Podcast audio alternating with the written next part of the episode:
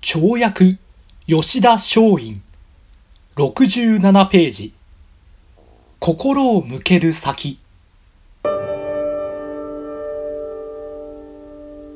うまくいっている人を見ると気持ちが焦ってしまいます。そんなものは巡り合わせ気にしなくていいのです。そんなことに関わっている暇はありません。一刻も早く自分が今やらなければならない。一番大事なことは何かをはっきりさせてください。悩むべきはそのことだけです。前回死をも覚悟して計画したロシア行きとアメリカ行きがことごとく頓挫。奉行所の牢屋に捕らえられ世間一般の視点で見たら最悪の状況へと転落してしまいます。しかし松陰の頭には今できる最善は何か。そのことだけで占められていました。へっへあんた新入りだな。一体何をしでかしたんだ？おおよくぞ聞いてくだされた。あなたにもぜひ聞いていただきたい。な、なんだこいつ？なんでこんなに目が輝いているんだ？吉田松陰は当初自分の力で現状を変えようと邁進して挫折。しかし牢獄で冷静に振り返るうち日本を変えるその目的が果たせるならそれは絶対に自分でなくてもいいんじゃないかという考えを強めました。牢屋につながれた罪人たちといえば世間的には最下層。しかし語りかけるほど様々な響きが返ってきたのです。彼らにもいろいろな知識や特技があり逆に松陰の方が教わることさえありました。どんな人間も光るものを持っている。そんな中から自分の志に共感し共に歩む仲間ができたらその誰かが世の中を変えてくれたら次第に囚人たちは松陰の熱い魂に感化されるようになり互いに思いや知識を教え合うさながら学習塾のような場になっていきました。皆さん黒船の仕組みを教えて差し上げましょう。こちらのサスケさん素晴らしい俳句を作るんです。今日は彼に教わりましょう。この熱気には老番をしている役人までも気になって覗きに来ました。そこのお役人さんそんな遠くにいないであなたも一緒にどうですか？文字通り全ての立場を超えて暗く陰湿な雰囲気だった牢獄は一変。もともと将来に絶望していた人間も多数いましたが自分の才能を認められる経験誰かに教える体験きっと自分にもやれることがある。そんな風に思えてくるとだんだんとその目には光が宿っていきました。松陰は思いました。私の夢はこれだ。同志や仲間。たとえ自身が朽ち果てても誰かが意志を継いでくれたならこんな幸せなことはない。さて奉行所に捕まってから1年半松陰には出所の許しが出されました。故郷の長州に戻った松陰は牢獄で掴んだ希望を早速実践に移します。かつて親戚が開いていて当時は閉鎖していた学び屋を引き継ぎそして人々に呼びかけました。どこのどなたでも結構です。熱い志のある方私と共に学びませんか？跳躍吉田松陰150ページ。ここから始まる。今立っているこの場所を日本をもっと素晴らしい国にするための出発点にしようと思います。ここは本当におんぼろですし田舎ですしちっぽけなところですが私はその希望が叶うと信じています。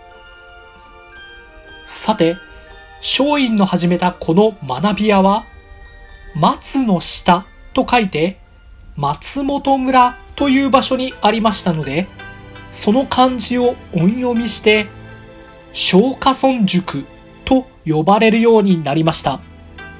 この噂が広まるにつれいろいろな人間が集まってきます。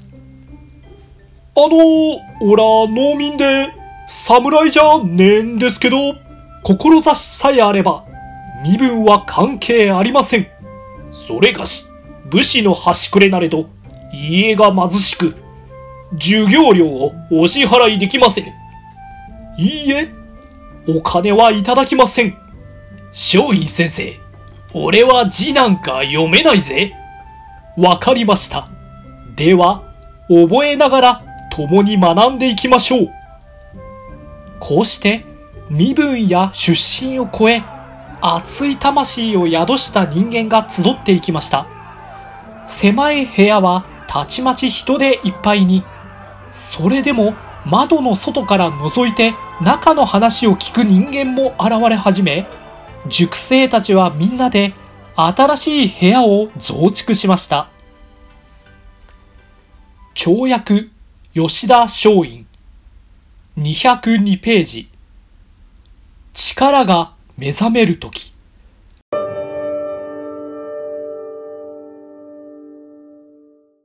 自分の中に眠りまだ日の目を見ない人望と才能。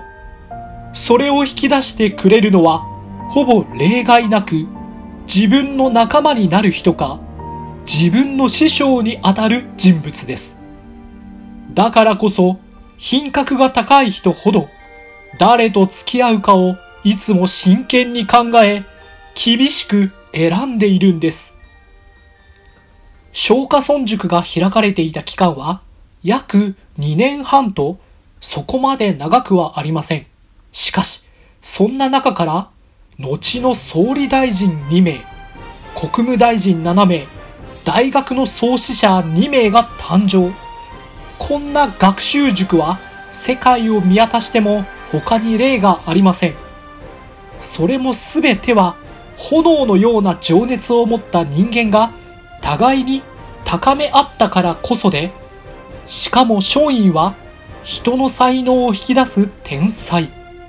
それらが組み合わさった時その成長速度は足し算でなく掛け算や事情といった次元で伸びていきました。また松陰の教育はかつての牢獄と同じくただ一方的に知識を伝えるだけではありません。彼はいつでも塾生と同じ立場で時には教えられ料理や掃除もみんなと一緒にやっていました。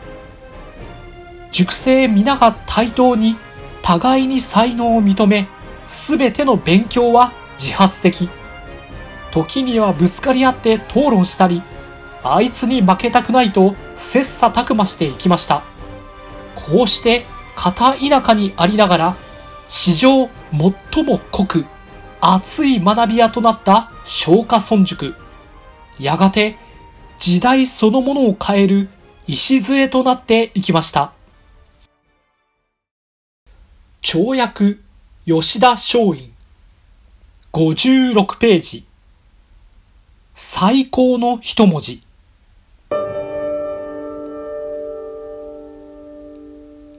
誠この一文字をよく味わってみてください。何度でも心に刻んでください。私欲を捨てて誠に行きましょう。年齢とは関係ありません。その覚悟ができた瞬間からようやく本当の人生が始まるのですから。さて、松下村塾が開かれているその頃、江戸幕府は自ら推し進めてきた鎖国を覆し、西洋と条約を結び始めます。それに対して抗議や反対の声が上がると、お上の意志に背く者、反逆者として処罰いたす。と、有無を言わさず弾圧。これを耳にした松陰は、こう宣言して回りました。こんな強引なやり方をしていては、国は滅びる。たとえどんなことをしても、幕府を止めなければ。しかし、世に言う安政の大国、弾圧の嵐が吹き荒れる状況。弟子たちは心配して言いました。先生、お気持ちはわかりますが、命がなくなっては元も子もありません。どうか今は幕府への批判は抑えてください。しかし、松陰は言いました。わかりました。では今日からあなた方とは縁を切りましょう。え、そんな、どういうことですか？これで私が捕らえられても、あなたたちは罪に問われないでしょう。この吉田松陰、偽りは申せぬ性格、そして、すでに覚悟をした人間です。さて、この言葉通り、松陰は幕府への忠告をやめることはありませんでした。そしてこの後、ついには本当に捕まって処刑されてしまいます。しかし、そんな残された時間の中でも、志は決してぶれず、最後の言葉を残していきます。そこには数ある言葉の中でも、人が生きるということ、本当の幸福とは何か、いくら時代が変わろうと、人間として本当に大切で、最も重要なメッセージが込められていました。彼は最後に何を残したのか、ちょっと話が長くなってしまいましたので、それについては、また次回にお伝えしたいと思います。ここまでお聞きいただき、ありがとうございました。